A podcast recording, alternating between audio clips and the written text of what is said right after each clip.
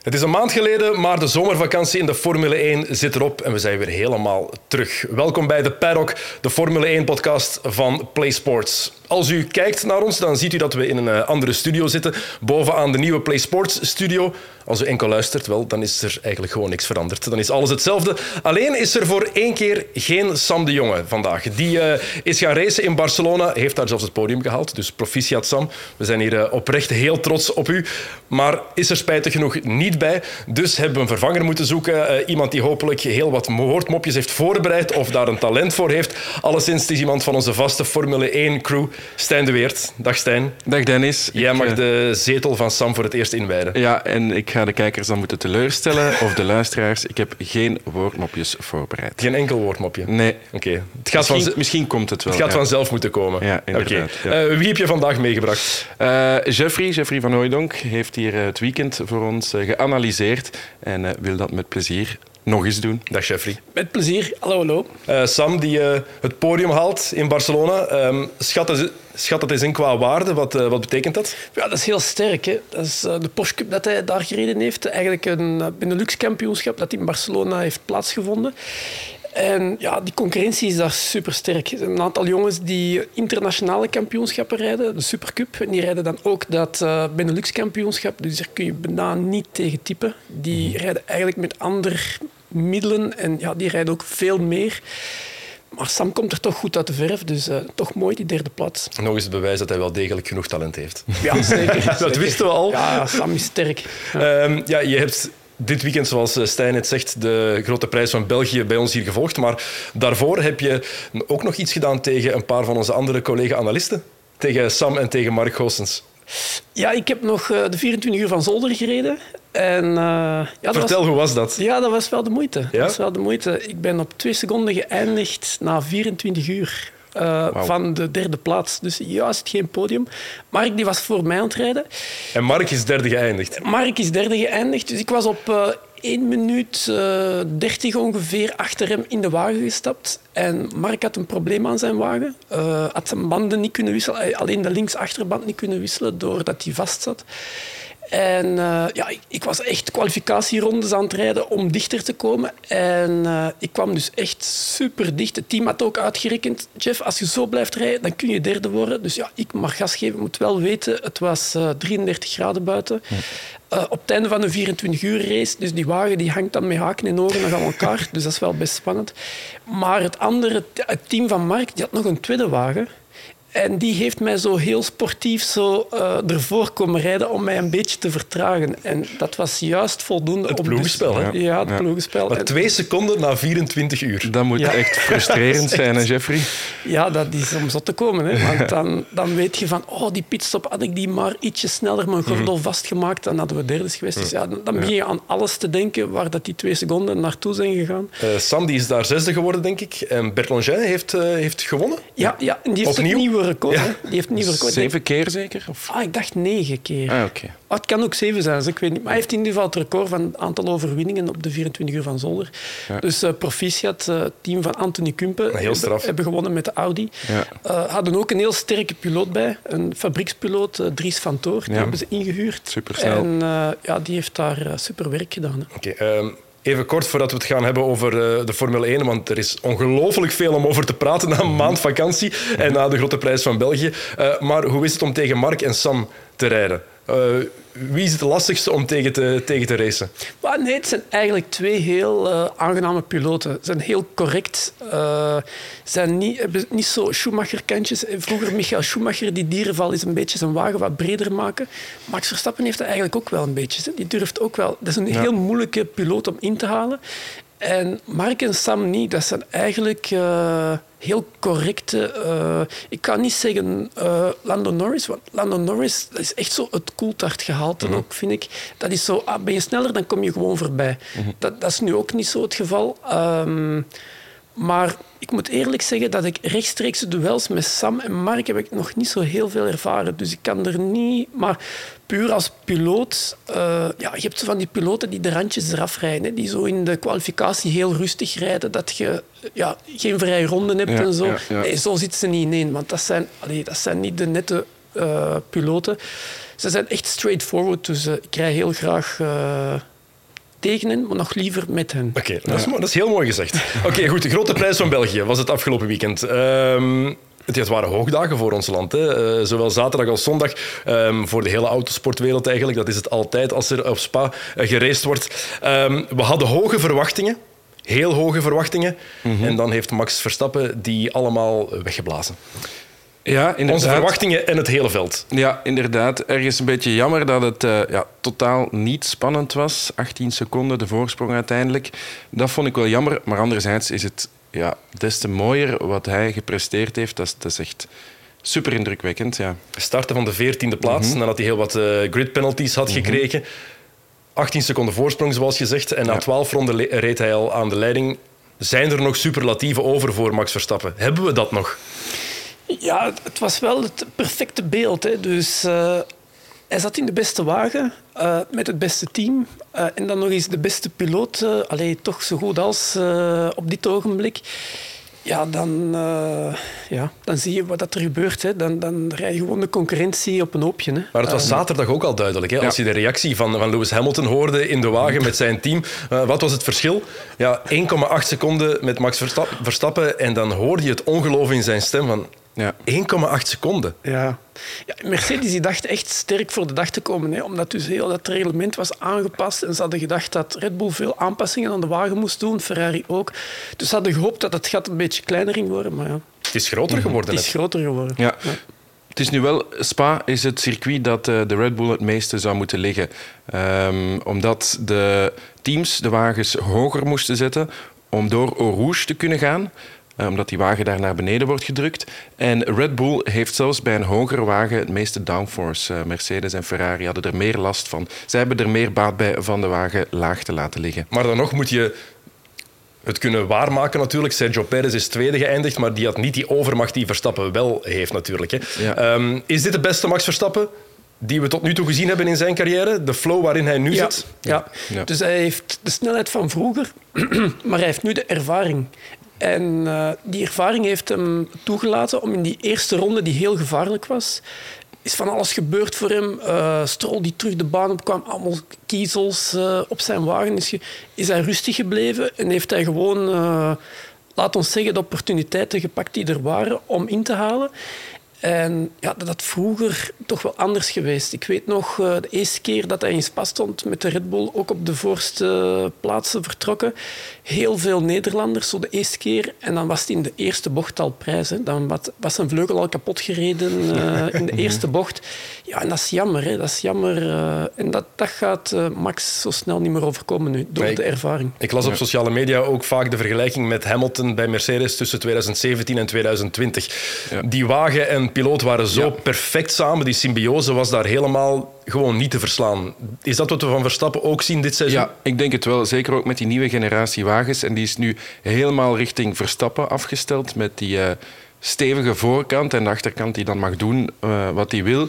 Ehm, die klik tussen wagen en rijder is ja nu op inderdaad zoals Ja. Lewis Hamilton vroeger.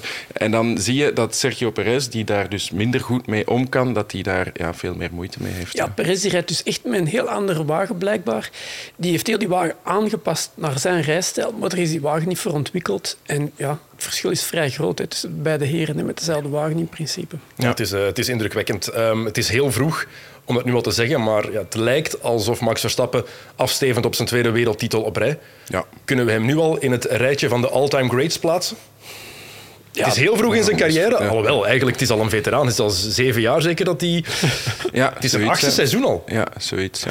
Dat is al onwaarschijnlijk eigenlijk. Maar kunnen we die nu al in dat rijtje plaatsen? Ja, toch wel. Hè. Als je ziet hoeveel keer eh, dat hij een start heeft genomen en wat hij al gepresteerd heeft, ja, dat is spectaculair. Hè. Dat is echt eh, fenomenaal. En dit jaar, eh, die wereldtitel, dat is een kwestie van tijd. Hè. Eh, als de betrouwbaarheid, alles blijft werken zoals het nu draait, dan zie ik het niet meer veranderen. Ferrari komt ook op een te grote achterstand momenteel.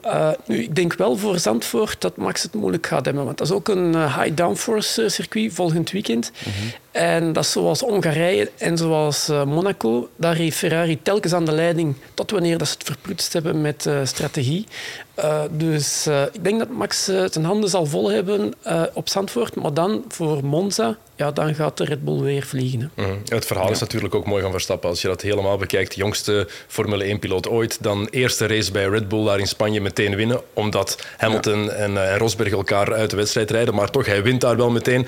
Dan wereldtitel pak je vorig jaar in misschien wel het ja, een van de spannendste seizoenen aller tijden met de zotste ontknoping en dan nu dit jaar zo domineren. Ja. Het is redelijk indrukwekkend. Ja, het, is, ehm, het is ook mooi dat hij zo een aantal jaar heeft moeten echt strijden en mhm. vechten voor die eerste wereldtitel. Uh, dat maakt het voor mij nog mooier. Ja, dat het niet gewoon dat hij het niet cadeau krijgt, dus aanhalingstekens. Voilà. Ja. Um, het WK is wel voorbij nu. Ja. 98 punten verschil tussen Leclerc en Verstappen. En Perez is nu de grootste uitdager. Tenminste, hij is de nummer 2 in de WK-stand. Ook op 93 punten. ja, dat is echt waar. Het is gedaan, hè? Ja, het is gedaan. Ja, ja zeker. Ja, er zijn nog acht Grand Prix, denk ik. Um, dus ja, het wordt, het wordt super moeilijk. Hè. Um, Ferrari die moet echt met iets komen. Maar ja, nu liggen de races zo dicht achter elkaar. Eigenlijk heb je die zomerstop nodig om een evolutie te maken. Mm -hmm. En Red Bull heeft dat weer gedaan. Die hebben weer die wagen een stukje verbeterd. En de andere, ja, die hebben dat niet gedaan. Dus uh, het ziet er uh, een beetje ja, verkocht uit. Dat, dat is het. Hè. Het is die goede vorm die gewoon ondanks dat grote, allez, dat grote verschil in punten, je zou nog kunnen zeggen, mocht Ferrari dan de betere wagen hebben, maar dat, dat is gewoon helemaal niet het geval. Dus ja, het is, het is voorbij. Jammer genoeg dat het al zo vroeg eigenlijk al. Ja, dat is heel spijtig. Ja. Dat komt natuurlijk ook door wat er bij Ferrari allemaal gebeurd is. En dit weekend hebben ze weer een paar bladzijden bijgeschreven in het grote blunderflaterboek van 2022. Ja. ja. Ik hoop dat er nog spannende races gaan komen. Um, maar voor het kampioenschap gaat het gewoon heel moeilijk zijn. Hè. Uh, Max heeft te veel ervaring, heeft al te veel meegemaakt, dat hij ook weet dat hij niet meer moet winnen om uh, wereldkampioen te worden. Hè. Dus als het te moeilijk wordt of te spannend wordt, dan gaat hij ook zeggen van oké, okay, tweede is goed vandaag hier of derde is ja. goed vandaag hier. Dus uh, als Max slim is, dan gaat hij gewoon recht naar de, zijn tweede wereldtitel. Hè. En ik denk dat hij trouwens ook nog punten gaat scoren bij zijn ploegmaat door hem te laten winnen in Mexico. Dat is nog ver weg, ik weet ja, het. Maar dat komt eraan. Voorspelling nu al, dat gaat sowieso gebeuren. Ja, ja dat is denk wel... ik een beetje doorgestoken kaart, maar goed.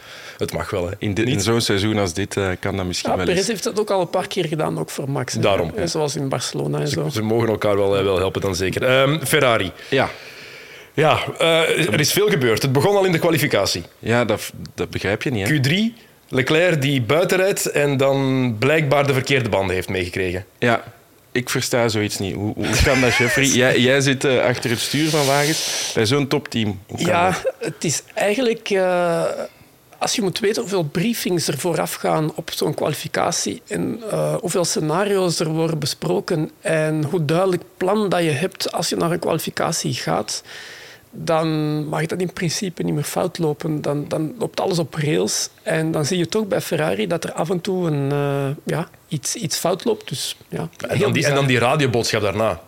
Mm -hmm. Die sorry. Ja. ja. Dat is extreem leem, hè? Het, is, ja. het is gewoon, begint gewoon lachwekkend te worden. En ik vind het ja. erg voor Ferrari-supporters die zo fanatiek zijn, die zo trouw zijn aan hun team ja. en die zien dat hun team zo'n geweldige wagen heeft. En dan gebeurt zoiets. Elke keer opnieuw. En dit, die, die radioboodschap, dat was wat, ja, wel, wat, wat, ik zie bij Ferrari is dat Charles Leclerc heeft heel veel zeggenschap als piloot. Die... Ja, dat hoorden we ook toen hij ja, die vraag in de race kreeg. Ja. Hij moest de tactiek bepalen. Ja, klopt. Dat klopt. is ook. En uh, dat is, vrij, allee, dat is een aantal jaren anders geweest. Uh, tien jaar geleden was het meer de ingenieur die alles bepaalde en de piloot moest gewoon het plan uitvoeren. Maar dan hebben ze gezien van, ja nee, bij Mercedes, Hamilton die is daar echt de baas. En dan is dat ook naar de andere teams zo uh, gereflecteerd maar ik heb, dat bij, bij de Mercedes baas wordt. Hebben we wel nooit gezien dat er zo'n vraag werd gesteld. Het was een boodschap. En, en, en het was Hamilton die af en toe protesteerde of in vraag stelde exact. van is dit wel de juiste call? En toch werd die call uh, doorgevoerd. Dus ja, ja dit klopt. is echt de omgekeerde wereld. Ja, hier is het uh, de strateeg uh, Charles Leclerc die alles moet regelen. En, ja. ook, en Mattia Binotto heeft achteraf gezegd, ja, we hebben er duidelijk voor gekozen. We gaan voor open communicatie, ook, ook al kunnen de andere teams meeluisteren. Maar dit is voor onze manier om niet voor verrassingen te komen staan. Okay, maar er is toch een verschil tussen open communicatie en tussen vragen aan je piloot, wat, ja. wil, wat wil je dat we doen? Ja. Wat denk jij dat het beste is? Die mens is ook aan het rijden op dat moment. Hè? Ik denk dat eh, jij kan het veel beter zeggen dan wij, eh Jeff. Ja. Maar het is toch wel. Je bent met andere dingen bezig ook in de wagen dan. Ja, je, je bent inderdaad met andere dingen bezig en je focus is echt wel naar die rempunten, het schakelmoment. En op een bepaald moment, als je zoveel kilometers in de race al hebt gereden, zit je wel in automatisme en dan kan je ook wel met andere dingen bezig zijn. Maar eh, ja, hij weet niet dat de banden zo hard slijten. Hij voelt dat wel van zijn eigen wagen, maar hij weet niet dat andere wagens op harde compound staan en daar snelle tijden mee rijden. Dat weet hij niet. Die info moet hij krijgen van het team. En ja, het team wist het zelf ook niet. Maar ze hadden wel gezegd van ja, op de harde compound draaien ze heel snelle rondetijden. En dan ja, is het als piloot zo wat afwegen, maar die call moet eigenlijk het team maken. hè. Maar Er zijn wel momenten waarop een rijder dat wel kan beslissen. Hè. Als het een eh, natte piste is die Tuurlijk. aan het opdrogen is, Ja, dat is- dan, eh, dan, dan heeft hij het beslissen, ja. voilà. Ja. Maar in dit geval, nee. Nee, eh, nog een rare radioboodschap, want er zijn nog een paar dingen gebeurd. Eh, voor Carlos Sainz, try your best. Vond ik heel vreemd om, om te Maar dat horen. hoor je regelmatig in de autosport. En dat, dat is zo bizar. Dat is een, een, een, een mentaliteit vanuit de karting. Come on, gas geven, gas geven. Ja, wat ben ik hier al de hele tijd aan het doen? Eh, Ehm, en dan ja, het laatste eh, flatertje. Ehm, Leclerc die wordt binnengehaald om voor de snelste ronde te gaan. Ja. Wat uiteindelijk niet lukt. En waardoor hij uiteindelijk ook zijn vijfde plek kwijtspeelt. Alonso gaat er voorbij. Hij haalt hem nog terug in. Maar omdat hij te snel heeft gereden in de pitlane, vijf seconden straftijd en van vijf naar zes. Ja, en ze hebben het ook denk ik te laat gedaan. Hè. Ik denk als ze hem nog een ronde vroeger hadden laten binnenkomen, Ja. dan had hij meer tijd gehad om voorbij Alonso te gaan. Want Ja. nu werd die snelle ronde eigenlijk gecompromitteerd. Ja, hij inhaalactie achter ook nog eens, hè, op voilà. Alonso. Ah, Dus- Binotto die zei van, eh, dat was een goede call, zei die achteraf. En ja, er is niemand die begrijpt eh, dat die call goed was. Maar ik snap wel dat ze, dat ze iets moeten proberen. Hè. Ehm, ze moeten moedig zijn, zei Binotto. En oké, daar, daar valt iets voor te zeggen. Maar doe dat dan op het juiste moment. En, en niet te laat. Dat, dat is gewoon een slecht moment waarop dat ze het gedaan hebben. Dus is het eigenlijk een te late goede call, zo gezegd. Ja, Alonso die kreeg ook nog een vraag bij de interviews na de race, eh, waarin het even over Ferrari ging. En vanaf dat Ferrari werd genoemd, kwam er zo'n zo'n kleine grijns op zijn gezicht. Eh, en dan van ja, bij Ferrari. Ze maken daar altijd wel een tactische fout, is wat, wat Alonso nog, nog gezegd heeft. Dus ja, de- bij de andere piloten leeft het ook. En Alonso, natuurlijk, Alonso en Ferrari niet in de beste omstandigheden uit elkaar gegaan destijds. Dus dan ook nog wel iets leven. En het interview van Sainz achteraf vond ik ook heel opmerkelijk. Die begon meteen over Monza. Ja. Dus dat zit nu al in het achterhoofd bij Ferrari. Dat concludeer ik toch, van we mogen daar zeker geen fouten maken. ja, maar ik vrees dat ze daar ook eh, tekort gaan. Ja, natuurlijk is Ja. het een, een thuisrace eh, voor de Tifosi heel belangrijk. En ik denk dat ze nu ook wel al weten, ehm, low downforce, eh, dat het niet zal worden. Maar is het niet vreemd dat Sainz daar nu al over begint? Het is volgende week nog Zandvoort. Ja. Dat hij nu al, ook in het interview dat vertelt, van ja, in Monza... Ja, toont wel aan hoe belangrijk dat, dat is voor de Italianen natuurlijk. Inderdaad, hè. dat gaat over ego, imago en nostalgie. En ja, daar willen ze goed voor de dag komen. Hè. Hm. Wat vonden jullie van, eh, van Mercedes? Oké, voor Hamilton kunnen we nu weinig zeggen, maar wat George Russell heeft laten zien... Ja, het was even spannend op het einde van de race. Hè. Russell die was aan het terugkomen op Sainz. En dan Sainz heeft dan toch een tandje bijgestoken. En dan is dat eh, gat op eh, twee seconden gebleven. Maar eh, dat was wel sterk. Is die race performance van die Mercedes dan beter dan die van, van Ferrari? eh, dat is moeilijk te zeggen. Dat, dat denk ik dat dat redelijk kief-kief is. Maar dat verschil in kwalificatie Ja. is wel gigantisch. Dus die Mercedes is slecht in kwalificatie. En in de race is dat nog redelijk sava eigenlijk. Russell vierde geworden. Hamilton is niet gefinished. Door het incident met, eh, met Alonso. Heeft zelfs een fout toegegeven achteraf. Ja. Ehm, dat hij daar gewoon geen, geen, geen wagenbreedte had, had gelaten. Mooi dat hij dat zelf toegeeft. Ja, vind ik wel. En eh, eh, Fernando Alonso, die lag wel op ramkoers, eh, moet ik zeggen. Met zijn uitspraak. Ja, ja, ja. Ja, die heeft nog een uitspraak gedaan. Hè. Die die heeft zelf gezegd van... Ja, weet je, in 2014 heeft Hamilton ook Rosberg zo... hè, Dus allee, dat, dat, die, die had heel de geschiedenis boven. Voor dat was ook in Lecombe, denk ik, hè? Ja, dat was ook daar. Hè. Ja, dezelfde ja, ja, manier. ja. Hè. Dus... eh, Maar, maar ik denk dat Alonso wel iemand is, of zo komt hij toch over, die niet vergeet. Ja, 2007 is hij nog altijd niet vergeten. Dat Dat jaar dat ze ploegmaats waren. Ja. de olifant van het eh, starting grid. Ja. Vergeet niks. Eh, want hij was heel, heel scherp natuurlijk. Eh, what an idiot. This guy only knows how to, drive, how to start and drive first. Wat natuurlijk ook niet waar is. Hamilton heeft al genoeg laten zien dat hij dat ook kan van achteruit. Maar Ja. het zijn wel straffe woorden. Hamilton die wilde het niet horen achteraf, want werd, kreeg natuurlijk ook die vraag voor de voeten van... Alonso heeft zich nogal scherp uitgelaten. Hij moest het eigenlijk allemaal niet weten. Eh, en Alonso zelf reageerde daarop dat hij eigenlijk geen, geen fan van is dat die boodschappen worden uitgezonden. Dat de mensen dat te horen krijgen. Ja, ik vond hem er wel volwassen op reageren en nam gewoon zijn verantwoordelijkheid. Dus eh, ja, ik vind Hamilton bedoel je? Ja, ja, ja, ja. Ik vind dat zelf ook. Hè. Als ik in de race zit en eh, er gebeurt iets, als je heel mijn radiocommunicatie aan iedereen moest horen, ja, als ik uit de wagen kom, dan heb ik soms spijt van dat ik dat allemaal gezegd heb, omdat je daar vol in adrenaline zit.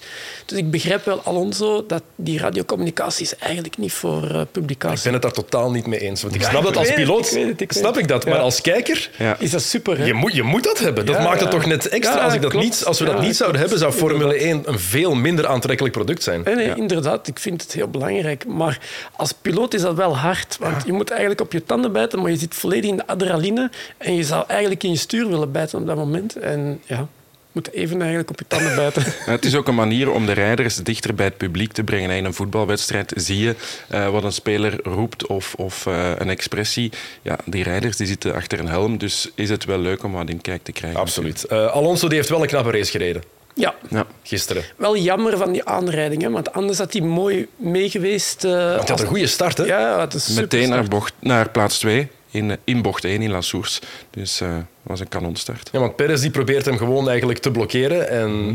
ja, door die slechte start van Perez verdient verliest hij meteen drie plaatsen. Ja. Ook geen cadeau natuurlijk voor hem. Maar Alonso, ja, sterk gereden. Ja, Eh, want eh, volgens Alpine zou hij schade hebben gehad na die aanrijding. En dan toch nog naar eh, plaats 5. Dus. ja, heel straf. Ehm, volgend jaar is hij wel weg.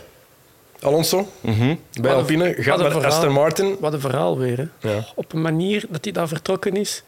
Zelfs zonder dat het team het wist. Het team heeft het moeten lezen in de media. Ja. Allee, dat zijn toch toestanden? Die hebben het eh, gezien dankzij het persbericht van Aston Martin. Het team dacht ook, Alpine dacht dat Alonso in Griekenland was op vakantie. Mhm. En toen bleek dat hij gewoon thuis was en dat hij een videoboodschap de wereld instuurde. Ja. Maar denken we echt dat Alpine, of eh, Aston Martin, sorry, meteen competitief gaat worden? Want zoveel jaren heeft hij toch niet meer. De enige reden dat hij naar Aston Martin gaat, is toch omdat hij een garantie kreeg op meer dan één jaar. Bij Alpine kreeg hij een contract van één jaar met een optie op een extra. Ja. Bij Aston Martin is het denk ik twee jaar gegarandeerd. Dat is toch de enige reden? Ja, volgens hem niet, hè, denk ik. Want eh, volgens hem is het omdat het team zoveel investeert dat het meteen competitief kan zijn. Maar dat wil ik toch wel nog eens zien.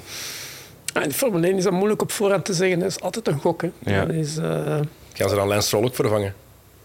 om, om competitief te zijn. Ik denk het niet, Dennis. Eh, maar ik vind het wel een vreemde transfer ook. Van Alpine, een wagen waar Alonso zich Ja. dit jaar duidelijk goed in voelt. En vorig jaar ook goede dingen in liet zien. Naar een Aston Martin, zoals jij zegt, Stijn, waar, we niet veel van, waar het moeilijk is om veel van te verwachten. Ja, inderdaad. Eh, maar er is wel natuurlijk, en dat, dat- daar kan je niet omheen, er zijn veel mensen naar dat team gehaald. Goede mensen. Er wordt een nieuwe fabriek gebouwd waar ze zo graag mee uitpakken. En we moeten er ook niet onnozel over doen. Er zal ook heel veel geld mee gemoeid zijn. Dat contract van Alonso dan, hè. Zeker weten. Ja, het is eh, alleen een beetje spijtig dat de Aston Martin dit jaar zo wispelturig is in hun resultaten. hè. Vettel die zei ook nog eens achtste geëindigd, wat heel mooi is.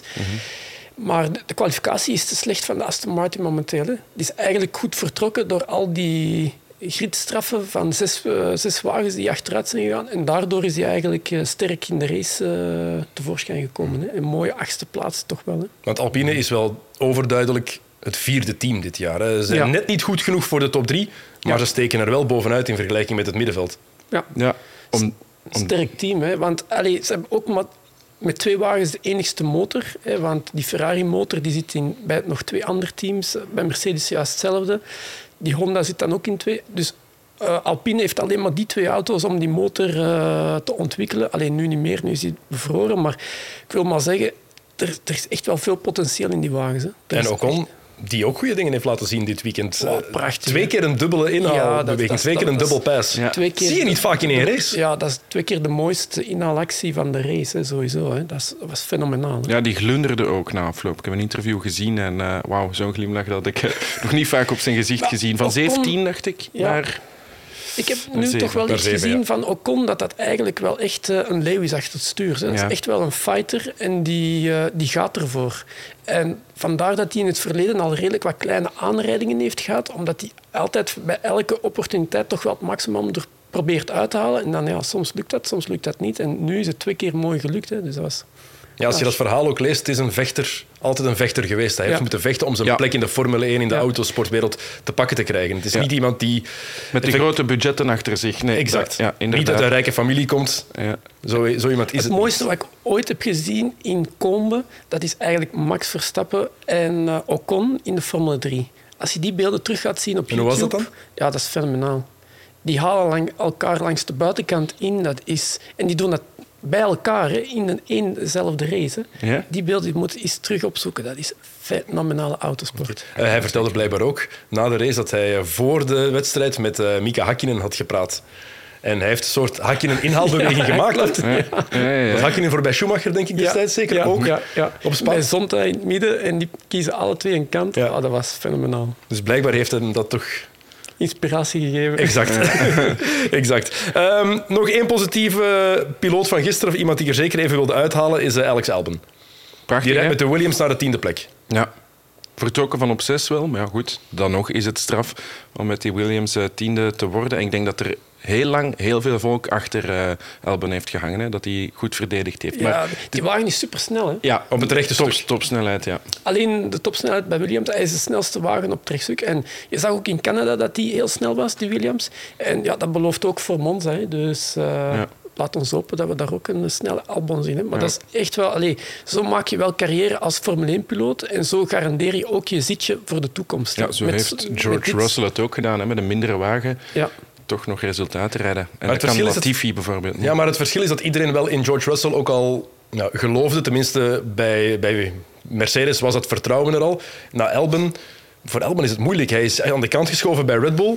En je zou kunnen... Bij heel veel jonge gasten is het dan fijne carrière. Of is het verhaal in de Formule 1 voorbij? Ja, maar daar bij Red Bull was het wel omdat hij tegen Max Verstappen reed. Je, kan, je, je wordt niet zomaar eh, bij Red Bull ingezet, dan kan je wel iets. Het is alleen maar omdat Max Verstappen daar iedereen naar huis rijdt, ook eh, Daniel Ricciardo. Ehm, en dan is er voor zo'n mannen toch wel nog ruimte in de Formule 1. En kijk naar Gasly, hetzelfde. hè. Voilà, ook al. Ja. Maar het is wel erg dat die mannen dan hun kans krijgen en zo snel aan de kant geschoven worden. Of jammer. Ja, Want nu is het dan Ja. Perez die daar wel naast kan rijden. Het is het bewijs ook hoe moeilijk het is om naast Verstappen te rijden. ja. Klopt. Formule 1 is een, is een, ja, is een harde sport. Hè. En als je in een slechte situatie komt met resultaten, dan uh, iedereen begint uh, zich af te vragen. Als piloot word je dan extra zenuwachtig en dan probeer je nog extra, maar dat is soms uh, overdriving dan. Hè. En dan, dan zit je in een bergaf verhaal. En Albon die heeft nu terug zijn, zijn kracht kunnen vinden als, als piloot. En die, die is nu echt wel... Als je heel zijn carrière ziet, dan rijdt hij nu echt wel op zijn plaats eigenlijk. Ja. En, en, je hebt ook het feit dat Gasly... En Albon natuurlijk heel erg jong waren. En als je dan inderdaad, zoals Jeffrey zegt, uh, die twijfel in je hoofd krijgt, ja, dan is dat veel moeilijker dan bijvoorbeeld Perez, die jaren ervaring heeft, weet wat hij kan. Als die dan eens een paar slechte resultaten heeft, ja, dan is dat minder erg. Formule 1-wagen is echt een moeilijke wagen om mee te rijden. Met die 1000 pk en zonder traction control. Ik heb nog Formule 1 kunnen rijden met traction control en dan is het echt piece of cake. Dan kun je met weinig ervaring in die wagen stappen en direct snel gaan. Maar nu is het echt wel spannend. Uh, en die druk komt daar ook nog bij. Hè? Als je ja. Christian Horner in je, in je oor hoort tijdens een race, dat je, ja. dat je niet snel genoeg bent. We hebben die radioboodschappen allemaal genoeg ja. gehoord voor Albon en, Gas en Gasly. Eigenlijk het, het, lastigste van heel de Formule 1. Dat is die druk dat je krijgt als Formule 1-piloot. Uh, iedereen geeft wel zijn opinie over je resultaat dat je hebt gedaan. En als dat niet goed was, dan, dan op de duur begint dat in je hoofd te spelen. En je moet, als piloot moet je er kunnen boven staan, maar dat is makkelijker gezegd dan gedaan. En ook constant die druk om te weten van er zijn maar twintig plekjes. Ja. En elke keer zijn er jonge gasten die het heel goed doen in de Formule 2 en die een plek willen hebben en een plek ja, verdienen. Klopt. Um, dus ja, die druk moet je echt wel, moet je echt wel aankunnen ja. uh, in de Formule 1, zoveel is duidelijk. Um, ja, de grote prijs van België, is, welk gevoel houden jullie daar nu aan over? Want we hadden zoveel verwachtingen, zeker voor zondag, uh, met uh, Verstappen die op 14 startte en Leclerc op 15. Ja. ja. het was prachtig. Het was een prachtige Grand Prix om te zien tot 12 ronden. Hè. De Ja, eerste voilà. 12 ronden. En, en dan was het eh, rustig. eh, Daarom is het voor mij toch een beetje gemengde gevoelens. Omdat ja, het, is, het is niet na- spannend na- geweest. Hè? Nadien was het, waren er mooie duels achterin in het veld. Hè. Dat was een heel mooie met Redion, met twee naar boven. Allee, we hebben een aantal keren gezien. Ocon die dan met zijn eh inhalacties. Ja, het was gewoon... Weet je, we zijn al zo verwend met die eerste Grand Prix van het jaar dat er constant een duel was tussen Leclerc en, Mhm. en Verstappen. Dat je dat altijd op hoopt dat dat terugkomt. En dat is jammer genoeg niet geweest. En ehm, dat hebben we wel gemist eh, nu in Spa. Maar voor de rest was het wel een mooie Grand Prix. Ja, mooi, inderdaad. Ik ben blij dat je dat zegt, want ik heb ook de Formule 3 en Formule 2 gedaan. En terwijl dat die race bezig is, dan geniet ik echt oprecht van hoe mooi het racen is op Spa. En oké, het is dan niet super spannend geweest voor de zegen in de Formule 1.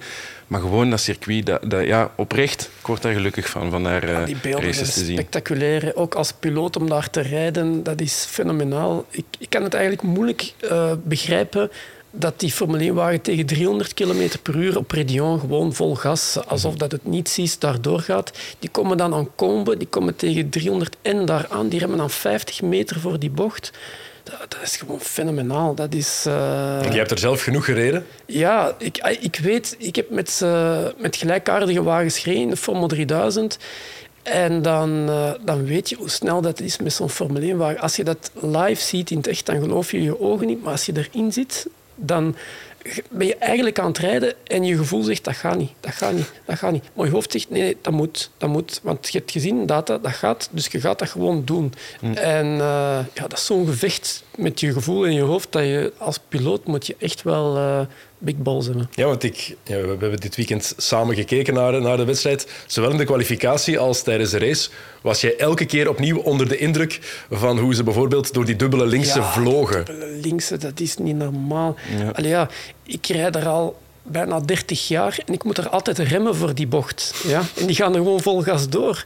Met, met nog eens 100 km per uur meer. Allee, dat is gewoon fenomenaal. Dat is... eh, daar als piloot, eh, ik, ik, ik heb zelf ook zo met, met prototypes gereden en dan ga je erdoor en dan krijg je zoveel downforce op de wagen dat het stuur zwaar wordt om, om, om te sturen. Dat is echt een fitnesstoestel dan je wagen. En dan zie je die Formule 1-wagens erdoor gaan, dan denk je van, halleluja, jongen, dat is echt eh, ja, top autosport. Dus ik, zag, ik zag ook een interview, eh, sorry dat ik je Nee, nee, onderbreek, zeg maar. met, met een van de rijders, maar ik kan me nu niet herinneren, want ik heb het vannacht laat nog bekeken. Ehm, met een van de rijders die zei, eh, Spa is een circuit waar een Formule 1-wagen echt een Formule 1-wagen kan zijn. In tegenstelling tot circuits als Monaco of die moderne eh stratencircuits. Klopt, en, en, eh, ja, inderdaad. Dat is gewoon genieten. om Dat, dat- dat is, eh, daar komt die wagen tot zijn recht. Hè. Al het potentieel dat in die wagen zit, wordt daar gebruikt. Maar eh, ja, ik vind het toch wel altijd spannend. Ik hoop altijd, als je zo met zoiets eh, rijdt dat heel snel gaat, dat alles goed blijft werken. Want de omleidingen komen toch wel heel dicht eh, bij als je van de baan zou gaan tegen zo'n hoge snelheid. Dat is, eh, ja, dat is levensgevaarlijk, maar in moet de je niet aan Formule denken. 3 al. Stevig waar ze toch wel wat trager gaan. Zane Maloney tegen 250, 280 km per uur bij het uitkomen van Blanchimont de muur in. Gelukkig stapt hij daar gewoon uit eh, alsof dat niets Ja, is. hij wint Ja. gisteren. En dat, Ja, ook. Die wint gisteren. ja, ja, ja. De dag nadien wint hij. Dus Ja. dat is wel een sterke comeback. Hè. Dat En Logan is- Sargent ook in de Formule 2 eruit bij de dubbele linkse. Dus ehm, Ja. ja. het is een circuit dat eh, hard kan aankomen. Ja, maar het blijft gelukkig. Want we hebben goed nieuws gekregen. Ja. Volgend jaar krijgen we nog altijd een grote prijs van België in Spa-Francorchamps. Het eh, circuit in Zuid-Afrika is nog niet klaar. Hopelijk, nou, ja, we weten niet of het ooit klaar gaat geraken. China, daar durven ze of willen ze het nog niet doen eh, met eh, de coronaregels daar. Eh, Dus krijgen we nog zeker één jaar de grote prijs van België. Het is heel leuk om dat te horen, hoopvol. We zijn er allemaal blij om. En toch ergens een wrange nasmaak bij mij, omdat Ja. het maar één jaar is. Voorlopig, ja. Ja, het is zo... Ja. Is een ballonnetje. ter- terwijl er wel veel investeringen zijn gedaan. Ik Absoluut. Dacht, ik las ergens 80 miljoen of zo. En dan opeens zou de Formule 1 niet meer komen. Dat, dat begrijp ik dan niet goed. Waarom dat ze dan die Ja. investeringen gedaan hebben zonder garantie dat er eh, nog een contract aan om ze te overtuigen. Je Ja. hoopte waarschijnlijk op meer dan enkel het ene jaar, maar Mhm. ja, je moet natuurlijk pakken wat je krijgt ook. Het gaat volgens mij allemaal over geld. Hè. Dus, ehm, ze hebben zelf een wedstrijd georganiseerd in Miami. Eh, Liberty, de eigenaars van de Formule 1, ze hebben daar 100 miljoen euro mee verdiend. En uh, nu willen ze dat gewoon overal proberen te realiseren. Hè. Dat zelf organiseren. En er zijn veel landen en circuits die de organisatie in eigen hand willen houden. En Liberty die, die speelt het gewoon keihard. Hè. Die willen gewoon uh, alle macht naar hun en alle controle ook naar hun voor die Grand Prix te organiseren. Denk je niet dat die fanbeleving die er nu wel is geïnstalleerd, zoals Stijn het zegt, want er is echt in geïnvesteerd, um, mm -hmm. veel meer randactiviteiten. Um, een mini Tomorrowland werd gezegd, maar dat is er niet helemaal van gekomen, zei Stefan Lammes ook, die daar onder andere voor, uh, voor ons was. Maar wel meer dingen, meer entertainment voor de supporters die daar, voor de toeschouwers die naar daar komen. Um, dat gaat toch ook sowieso geholpen hebben. Wat ja, ook geholpen sowieso, gaat hebben, denk ik, is dat het heel het weekend uitverkocht was. Mm -hmm. Dat is een extra overtuiging. Ja, maar dat is tegenwoordig altijd. Uh, je ziet dat na de voorbije Grand Prix, het is overal uitverkocht. Dus de Formule 1 zit echt op zijn hoogtepunt ja. momenteel. Uh, allee, misschien dat het nog kan groeien, maar ja, als het uitverkocht is, is het uitverkocht. En laat ons zeggen, uh, ja, het is prachtig hoe dat Formule 1 momenteel aan het groeien is. En dan, Liberty ziet dat ook en zij willen gewoon die macht naar, naar hun toe trekken en uh, de koek nog meer uh, aan hun kant laten komen. Ja, bij, bij Spa hebben ze niet wat te lang geteerd op dat het gewoon een een fantastisch circuit is, het beste ja. van, van de wereld. Hebben ze daar niet een beetje te lang gewoon ja. van geprofiteerd? Ja, Denk dat zou wel kunnen, hè. inderdaad. Ja. Maar nu hebben ze die aanpassingen dus wel gedaan, uh, 80 miljoen, met die uh, nieuwe tribune op uh, de Radion. Dat is wel indrukwekkend, moet ik zeggen. Um, dus daar hebben ze dan nu wel aan gewerkt, maar dan te laat of zo. Want... Te laat in actie geschoten? Ja, ja inderdaad. Zonde. Maar het, het, gaat gewoon over geld. Hè. Dus uh, ja, ja, want inderdaad... moet betalen voor ja. de Formule 1 te laten komen. En dan hebben ze wel hun inkomsten van de ticketverkoop. Maar dat weegt niet op. Hè. Bij Liberty wil ze gewoon veel meer. Uh, en Spa zegt van, nee, dat is toch niet nodig. Allee, jullie willen toch op het mooiste circuit ter wereld rijden. En Liberty heeft er gewoon geen boodschap aan. Die hebben gewoon boodschap aan de dollars. En... Uh, de geschiedenis van de Formule 1 is, is, komt op de tweede plaats. Eerst business en ja, daar moet Spa zich momenteel aan schikken. Uh, ze moeten gewoon zorgen dat het uh, financieel plaatje klopt voor Liberty. En het gaat een heel moeilijke... Uh, ja, voor volgend jaar is het natuurlijk nog in orde, omdat Liberty niet veel opties heeft qua circuits, van die mooie circuits dan toch. Maar naar de toekomst toe gaat het heel moeilijk worden. Ja, inderdaad, want ze willen ook nog na de uitbreiding naar Amerika, willen ze ook nog op andere continenten nog, nog veel meer inzetten, zoals dan Afrika. Uh, gewoon zoveel mogelijk markten aanboren. En dat moet dan ten koste gaan van de, van de geschiedenis, omdat ja, Spa nu eenmaal minder kan of wil betalen. Ik denk, dan... persoonlijk, persoonlijk hoop ik dat het een politiek spelletje is en dat Liberty blijft naar Spa komen naar de toekomst. Omdat dat is een te belangrijk circuit om er niet bij te pakken. Uh, maar natuurlijk willen zij groeien in Amerika. Ze willen daar meer circuits aan doen. En dan gaat dat ten koste van diegene die het lastigste doet uh, in de onderhandelingen. Of het minste betaalt. Of het minste betaalt, ja, dat zal het zijn. Hè. Het zou spatig zijn, moesten ze weg zijn. Sorry, ik moest er eentje, ik moest er eentje insteken. het is heel slecht. Het is heel moeilijk woordmopjes zo ineens bedenken. Zeker als, het, als we voor de middag opnemen. Ja. Vond ik altijd een beetje de vree van het eiland. Allee, is morgens voor de middag, we zijn er, maar toch ook weer niet helemaal. Ja. Um, ja, er gaat misschien wel nog meer nodig zijn, nog meer investeringen nodig zijn om, om ja, die fan experience nog groter te maken. Want ja, Amerikanen die teren daar natuurlijk op. Hè. Kijk naar de Amerikaanse sport, daar leeft dat allemaal heel hard. In de NASCAR is dat ook het geval. Je gaat niet gewoon naar NASCAR kijken. Hè. Er is tailgaten daarvoor, er is zoveel dat, daar, dat daarbij komt. Dus ik denk dat het voor Liberty Media wel belangrijk uh, gaat blijven. En wat volgens mij ook telt, is bekende koppen. Dat is misschien heel belachelijk, Zoals maar nu Kevin De Bruyne was daar. Ja. Ja, en, dat, dat, zien ze bij Liberty ook graag, denk exact. ik inderdaad. Ja, ja, dat, ja, dat is altijd al geweest. Hè. Monaco... Maar in Spa komt er weinig, weinig bekend volk eigenlijk. In Monaco is dat meestal zo. In Monaco dan, dan komen alle grote wereldsterren. In de VS ook altijd. In de VS ook. In, in, in Monza komen ja, de, heel wat voetballers. Ik was er een paar jaar geleden en toen was Marcelo daar, Kaká was daar, um, Dani Alves was daar. Je zag allemaal grote wereldsterren. Ik denk dat het belangrijk is om te proberen om dan Rode Duivels naar Spa te halen. Haal, probeer Stromae even, ja, echt het allerhoogste ja, ik te krijgen. Het, ja, inderdaad. Dat is, dat is eh, enorm belangrijk voor, uh, voor het imago hè, van de Grand Prix. Hè. Ik vind wel dat erg dat het daarvan moet afhangen. Mm -hmm. Sorry, maar allez. Ja, dat, is, is allemaal ja, extra is, sportief. Hè? Uh, terwijl daar net het beste circuit ter wereld ligt. Ja. Ja, je moet maar, weten... Maar het is jammer genoeg ja, zo, ja. Spa, het mooiste circuit ter wereld en dat weten alle uh, autoliefhebbers. En dan uh, boeken die, zeggen die van, oh, ik wil ooit in Spa gereden hebben. En dan komen zoveel Japanners rijden per jaar en zoveel Amerikanen. Gewoon ook omdat Formule 1 daar wordt georganiseerd. En als dat wegvalt, ja, dan gaat het toch wel een deuk geven aan het imago van, van het circuit. En alle rijders die willen dat ook. Die willen daar blijven rijden. Die waren heel positief. En Verstappen zei ook van, ja, maar het maakt niet uit wat wij zeggen. Uit. Zou dat echt zo zijn? Zou, ik wou dat daar... daarnet ook vragen. Ja. Denken jullie dat ze daar niet iets van rekening mee houden? Allee, dat is naïef, terwijl ik de vraag stel. Ja, maar, elke, maar het is wel zo dat elke rijder, elke piloot zegt het, dat hij het liefst van al op Spa rijdt. Ja. ja. Maar dat, dat is, iedereen zal het zeggen, maar bijna allemaal, ze rijden daar super graag. Ja daar moet je toch als organisatie toch ergens wel rekening mee blijven ja, houden. Die houden daar zeker vast rekening mee, maar niet in hun onderhandelingen. In hun onderhandelingen willen die doen alsof dat, dat geen waarde heeft om uh, ja, de organisatie van, van de Spa Grand Prix uh, onder druk te zetten en, en met dollars over de brug te komen. En uh, ja, dat is gewoon nu het spelletje dat er heerst. En ja, laat ons hopen dat het een spelletje is en dat de Grand Prix blijft doorgaan. Ik denk dat dat zo zal zijn. Zo is het in het verleden geweest met Bernie Ecclestone. Bernie Ecclestone heeft dat ook altijd op die manier... Uh, en heeft hij gezegd, oké, we komen niet meer. Maar één jaar zijn ze niet meer geweest, omdat in België verboden was om tabaksreclame ja. te gebruiken. klopt. Dus en dan heeft Bernie gezegd van, oké, dan komen we niet. Zijn ze in één jaar niet gekomen. Klopt. Het jaar daarna was de Formule 1 wel weer terug. Ja, klopt. Want dat was het overal bijna verboden, de tabaks. ja. ja, ik denk als, als puntje bij paaltje komt, dat ze toch voor het geld gaan. Ondanks... Ja, het zou mij verbazen, maar het kan goed zijn. Ja. Het zou nefast zijn voor de Formule 1. Ja, zo, zo is het. Uh, er was nog veel nieuws de afgelopen vier weken. Uh, er is heel veel gebeurd in de weken dat we, dat we weg zijn geweest. Ja, we hebben hier een nieuwe studio voor jou gebouwd. On, ja, voor mij.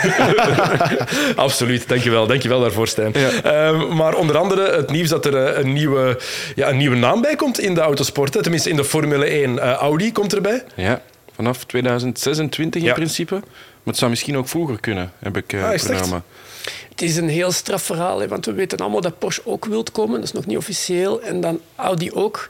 En die gaan niet samenwerken. Dat is wel heel bizar. Hè? En dat is allemaal door die budgetplafond. Hè. Dus, uh, want als ze zouden samenwerken, dan zitten ze budgetair uh, beperkt.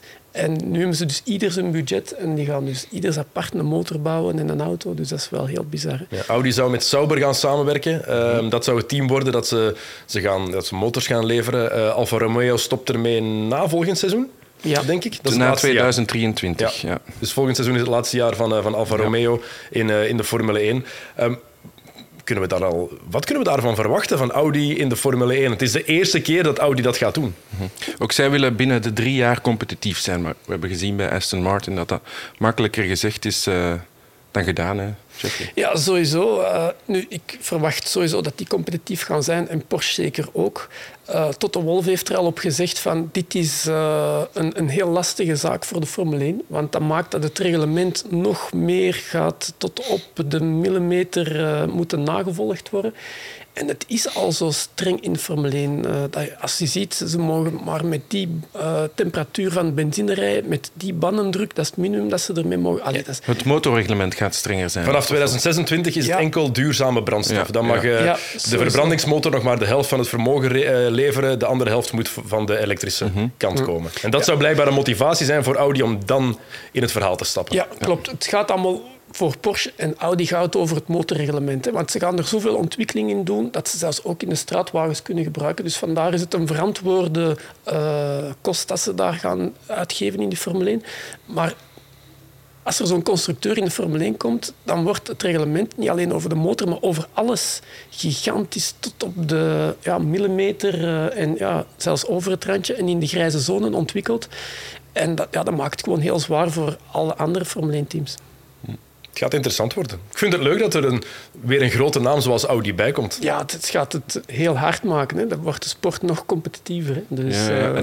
Een, merk dat veel bewezen heeft in, in bijna alle andere raceklasses. Ja, Le Mans, wat Porsche gedaan, ook. Alles wat ze gedaan hebben, hebben ze gewonnen. Hè. Ja. Porsche is hetzelfde. Hè. Dus, uh, ja. Dat is toch heerlijk? Ja, dat is, dat is, dat is waar je op hoopt als autosportliefhebber. Dat ja. er nog meer competitiviteit bij komt. Uh, wat ook altijd leuk is, um, is transfernieuws. Mm -hmm. want de Formule 1 begint op dat vlak ook te lijken op heel wat Amerikaanse sporten. Waar constant wel iets te vertellen is, iets extra sportief. Alex Albon heeft bijgetekend bij Williams en die heeft uh, toen ook meteen een tweet de wereld ingestuurd die las als volgt. I understand that with my agreement, Williams Racing have put out a press release this afternoon that I am driving for them next year. This is right and I have signed a contract with Williams for 2023. I will be driving for Williams next year. Heerlijk toch? Dat is toch zalig. Heerlijke steek naar Oscar Piastri. Ja, ja. inderdaad. Ja. Het is, uh, laat ons zeggen, tegenwoordig, zelfs al heb je een contract, heb je nog niet zo heel veel zekerheid. Hè. Dat zie je naar uh, Ricciardo. Hij mm heeft een contract eigenlijk voor volgend jaar, maar uh, wordt er toch uitgezet. Je gaat er wel een paar miljoen aan overhouden. Maar... Ja, dat is natuurlijk... 10 tot 12 had ik daar straks ja. gehoord. Voor niet te rijden. Om niet te rijden. Ja, dat is mooi. Hè? De, de, de, man die daar het, het, record heeft, is volgens mij Raikkonen. Die heeft 30 miljoen gehad om niet te rijden bij Ferrari. Het is zoals een ontslagpremie bij zeker heel wat coaches in de NBA en de, en de NFL. Um, die zeggen effectief van dit huis, dit is dankzij mijn ontslag. Ja. Dan kan, je al een, dan kan je een redelijk groot huis zetten. een klein kasteeltje. Uh, maar ja, Oscar Piastri. Wat een klucht. Ja, daar wordt vandaag, vandaag uitspraak ja, over gedaan. Dat is heel bizar dat zoiets in Formule 1 gebeurt. Hè. Eigenlijk het land waar dat de beste advocaten zitten, de beste afspraken in principe moeten zijn. En dan mm -hmm. toch vrij amateuristisch uh, ja, situaties gebeuren. En voor de mensen die het verhaal misschien niet helemaal kennen, ja. misschien moet je dat even kaderen. Dus um, Oscar Piastri zit al jaren in het opleidingsprogramma van Alpine. En uh, omdat Fernando Alonso bekend maakte dat hij naar Aston Martin zou gaan, maar dat weten de mensen intussen wel al, denk ja. ik, um, heeft um, Alpine Piastri gepromoveerd naar uh, het Formule 1-team met een persbericht er uh, naar buiten gestuurd, waar uh, iets later Piastri op reageerde. Ik zal volgend jaar niet voor Alpine rijden. Hij zal ondertussen bij McLaren al uh, getekend hebben. Hij wist van niks, zo gezegd, dat maar, hij gepromoveerd was. Ja. Dat wist hij niet. Maar nu zegt Otmar Safnauer, teambaas bij Alpine, dat hij voordat hij dat bericht verstuurd heeft, gezegd heeft tegen Piastri van uh, jij rijdt volgend jaar bij Alpine en daarop zou Piastri dankbaar gereageerd hebben. Ja, en nu is er een discussie aan de gang. Mm -hmm. um, volgens Alpine um, heeft hij een contract bij hen. Mm -hmm. En Piastri zelf zegt met zijn zaakwaarnemer uh, Mark Webber, mm -hmm. uh, die zeggen van ja, nee, er was een clausule, die moest gelicht worden voor een bepaalde datum en ze hebben dat niet gedaan. Ja, en daar zegt Otmar Safnauer van, dat klopt helemaal niet. Van die optie of van die datum staat niets in het contract. Het is wel geen goede binnenkomer in de Formule 1 voor nee. Piastri. Het is een supertalent. Hij heeft twee jaar op rij de titel gepakt. Eerst in de Formule 3, dan in de, in de Formule 2. Er zijn maar denk ik, vier of vijf andere piloten die dat ook gedaan hebben. Onder ja. andere Lewis Russell. Hamilton, uh, Russell, uh, Hulkenberg is er daar ook eentje van. Mm -hmm. Er zijn er niet veel die dat gepresteerd hebben. Hij heeft tonnen talent. Ja, maar als je dat dan doet en vooral die post op sociale media. En die post dat hij zegt van ik wist van niks, dat is één ding. Maar het zinnetje, I will not be driving for them next year, ja. is dat niet... Ik denk dat dat toch door misschien wel Mark Webber moet uh, ingefluisterd zijn. Hè? Ik, ik, kan me niet inbeelden dat Piastri dat zelf um, zo zou posten. Dat is echt door zijn management... Uh, gepusht van zet dat maar op Twitter. Ja, uh. het is een Australiër, uh, Mark Webber ook. En vandaar dus dat Mark Webber zijn, zijn manager is. En die Australiërs, je ziet dat wel, die trekken wel samen. En uh, ja, Ricciardo die wist dat hij op de wip zat. En ik denk dat dat ook wel daardoor dat hij dat plaatje heeft genomen. Dan blijft er een Australiër bij McLaren actief. Ja, ik weet niet wat er juist gebeurd is, maar het is een heel jammere zaak. Het is ja, bizar. Het is ongelooflijk bizar. Ja, het is echt spijtig. In de eerste plaats zal dat zo'n talent niet meteen naar de Formule 1 kan doorstromen. Want ik wil het dan nog wel eens zien als hij zo in die goede flow van uh, titel na titel meteen naar de Formule 1 kan. En dan, en dan dit. Ik vind het, ja, ik vind het echt spijtig, want uh, ik ben wel een beetje fan. Nu al, mag ik dat zeggen? Hè? Ondanks nu de... Ondanks het... Ja, wel, ja, dit doet daar dan een beetje een afbreuk aan. Maar ik, ik uh, ben ervan overtuigd dat dat niet aan hem te wijten is. Dat, is ja, dat gaat over management, dat gaat over Mark Webber die al jaren een plaatsje zoekt voor Piastri in de Formule 1. Zegt dit ook niet iets over, over Alpine trouwens? Ja. Is er vier jaar, ligt daar vier jaar onder contract en dan wil hij gewoon weg. Terwijl die ploeg het niet zo slecht doet. Ja, je kan je ook de vraag stellen waarom... Uh, Waarom willen mensen niet voor Alpine rijden? Waarom wil Piastri daar niet voor rijden? Waarom wil Alonso weg? Ik hoorde in een podcast daar straks nog... They're too French. Ze zijn te Frans bij Alpine. Ja, dat kan ik wel begrijpen. Uh, dat heb ik in het verleden toch ook al gehoord. En dan heb je bepaalde mentaliteiten waar dat je ja, soms uh, je wenkbrauwen moet van fronsen. En ja, het is een heel Engelse sport. En ja, de Italianen die zitten daarin, de Fransmannen zitten daarin. En ja, die hebben andere mentaliteiten en ja, dat stoot soms. Hè. Uh, hij zou naar McLaren gaan, het plekje overnemen van, uh, van Daniel Ricciardo. Ja, dat is dus nog niet zeker. Er wordt vandaag dus naar uh, een uitspraak over verwacht. Over uh, dat dat contract bij Alpine toch nog geldig zou zijn. En Otmar Zafnauer die zegt ook... Mocht het zo zijn dat hij voor ons moet racen, dan is er dan kan dat nog goed komen, zoals Jensen Button vroeger ook al heeft gehad. Um, ik twijfel daaraan. Dat is toch dat heel raar? Ja, Gaat toch een super vreemde, vreemde vibe geven dan? Ja, volgens hem dus niet. Volgens Safnauer dus niet. Ja, Jensen Button, en dan moet ik even spieken, heeft het, uh, heeft het ook al eens gedaan. Hè. Uh, bij Bar Honda denk ik ook een contract getekend. Of bij Williams een contract getekend, maar toch nog bij Honda gereisd. Het kan dus wel degelijk. Oké, het kan. Uh, Ricciardo die gaat niet meer bij McLaren rijden sowieso volgend jaar. het is de vraag waar hij nog een plek gaat vinden. Terug naar Alpine lijkt mij ook heel straf, na hoe hij daar is vertrokken. Mm -hmm. Ook al is de, de teambaas van toen daar ook al uh, buiten gegooid. En in de Formule, v Formule 1 kan, kan er veel. Ja. Maar goed, met zijn huidige vorm. Er gaat wel een stoelendans komen. Eh, ik heb al van alles gehoord uh, in de wandelgangen. En uh, ja, er gaan veel verschuivingen komen van de piloten tussen de teams. Ja, het wilde gewoon niet lukken voor, voor Ricciardo bij McLaren. Hè. We hebben daar al heel veel over gepraat hier. Het was gewoon niet de goede combinatie. Hij heeft gewonnen in Monza.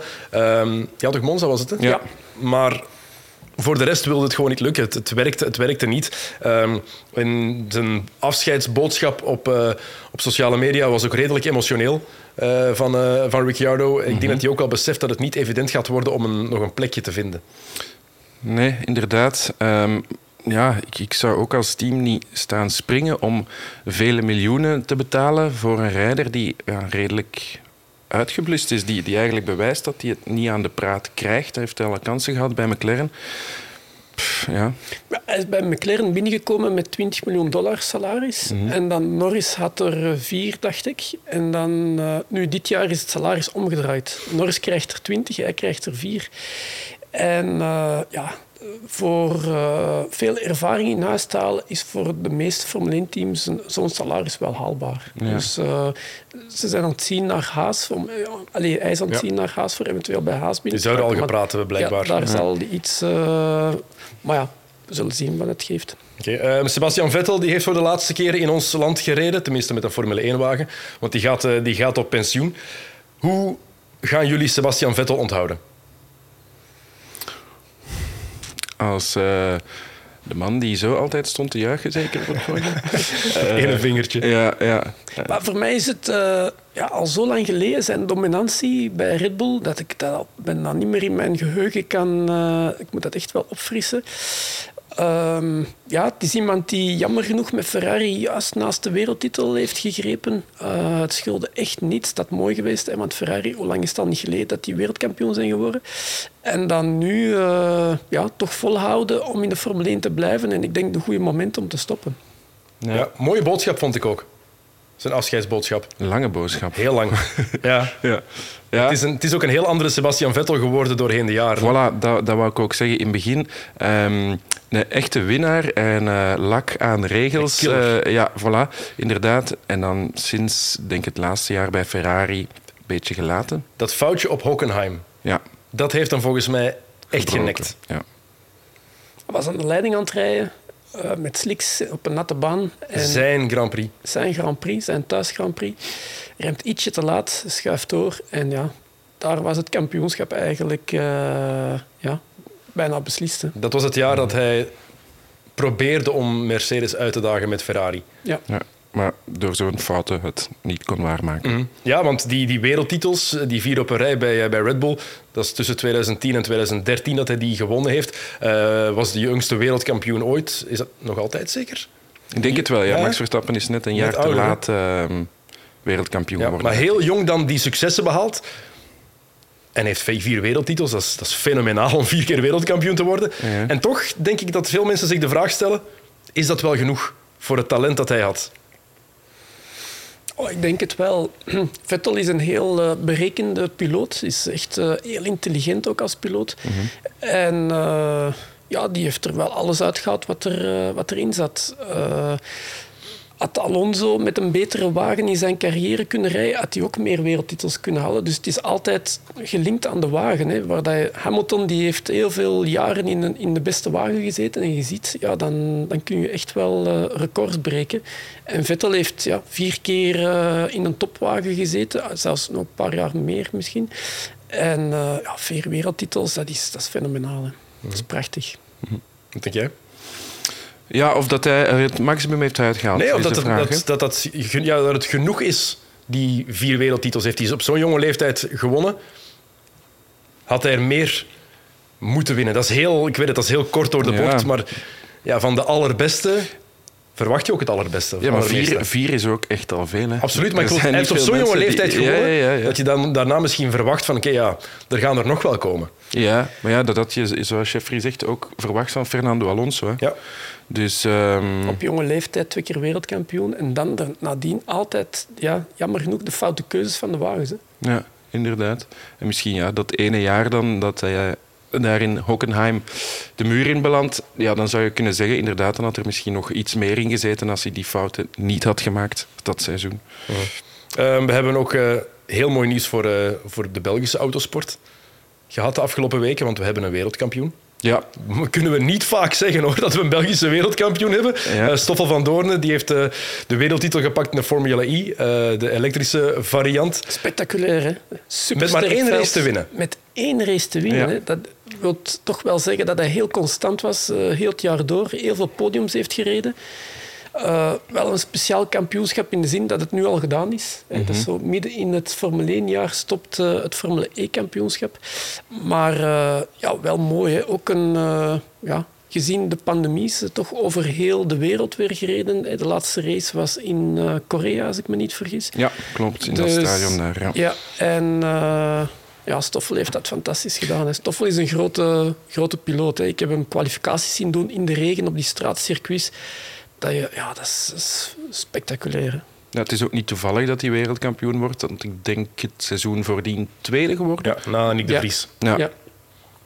Dus ehm, ja, eigenlijk wel verdiend dat hij die titel een keer pakt. Want sinds dat hij eigenlijk in die klasse is ingestapt, doet hij het heel erg goed. En overal, waar hij topper, rijdt, overal waar hij rijdt, wint hij ook. Hè? Ja, in elke klopt. categorie, behalve in de Formule 1. Ja. Dat is het enige waar het niet gelukt is. Ja. Onder andere omdat die wagen gewoon op niks Ja, stond. dat was jammer genoeg eh, een heel, twee zwakke jaren van, eh, van McLaren. En het jammere van heel het verhaal is eigenlijk dat Zach Brown, eh, de teambaas van McLaren, is ook manager van Lando Norris. En die zei dan van gewoon van, ah, weet je wat, ja, Stoffel, ja, het komt niet echt uit de verf. Als het dan toch niet geeft, komen we zetten Norris in de wagen. Hè. En als dat niet het geval was, dan had eh, Stoffel nog langer bij McLaren kunnen blijven. En dan was dat ook in een betere wagen. En dan had de carrière van Stoffel wel echt, eh, zoals Thierry Boutsen, tien jaar Formule 1 geweest. Maar het is ook niet Zack Brown die Stoffel heeft binnengehaald destijds hè, bij McLaren. Nee, nee, nee, Dus nee, Ron nee, Dennis nee. nog zeker die hem, die hem toen...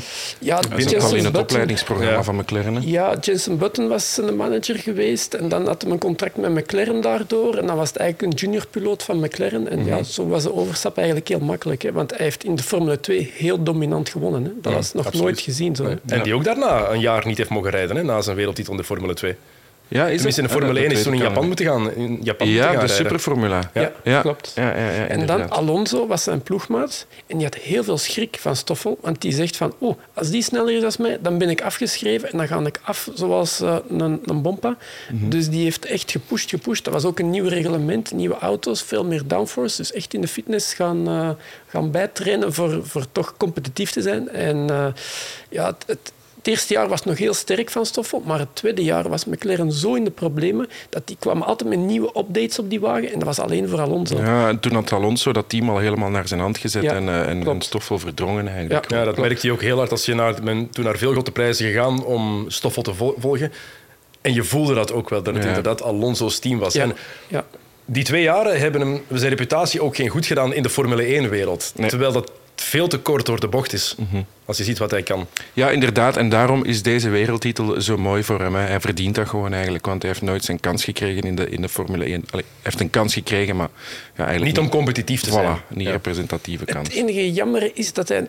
Ja, zo voor terug te keren in de Formule 1, dat, dat, ja, dat wordt... eh, Dat gaat niet Dat gaat niet meer gebeuren. hè. dat is jammer. Ja, eh, er waren die kansen hè, bij, tijdens de COVID-periode. Dat er vervangers gezocht Ja. werden voor bepaalde Ja. teams. En eigenlijk stond hij daar bij alle teams wel op het lijstje. Klopt. En is hij nooit gekozen. Ja, als dat al niet meer lukt.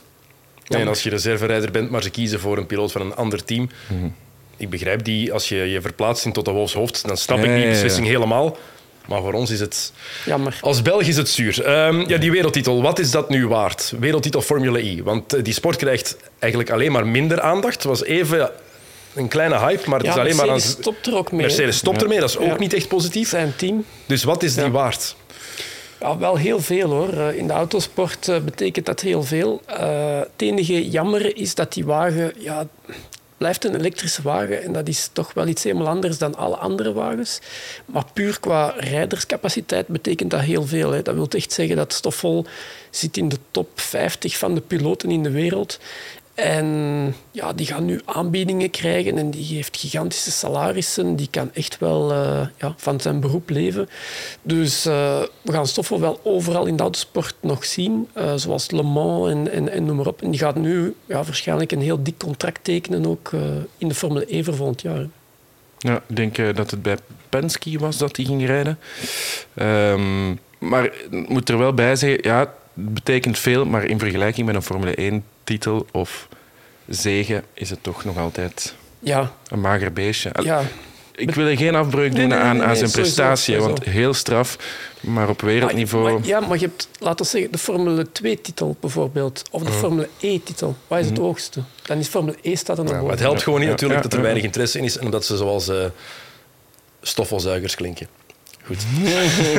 ik moest afronden met een flauw, met, met een flauw nu- ter ere van Sam de Jonge. Nu kunnen Goed. we. Mannen, dikke merci om erbij te zijn vandaag. Eh, Volgende week zijn we natuurlijk terug. Ehm, dan is er de Grote Prijs van Nederland in Zandvoort. Eh, kan u bij ons volgen op PlaySports op zaterdag en zondag. En maandag is er een nieuwe aflevering van de Paddock. En dan is Sam de Jonge hier, die voor veel betere woordmopjes gaat zorgen dan ik vandaag gedaan heb. Goed, Stijn, dikke merci. Jeffrey, dikke merci. Graag u dank u voor het kijken en luisteren. Eh, of als u alleen geluisterd heeft voor het luisteren. En heel graag tot volgende week. Salut.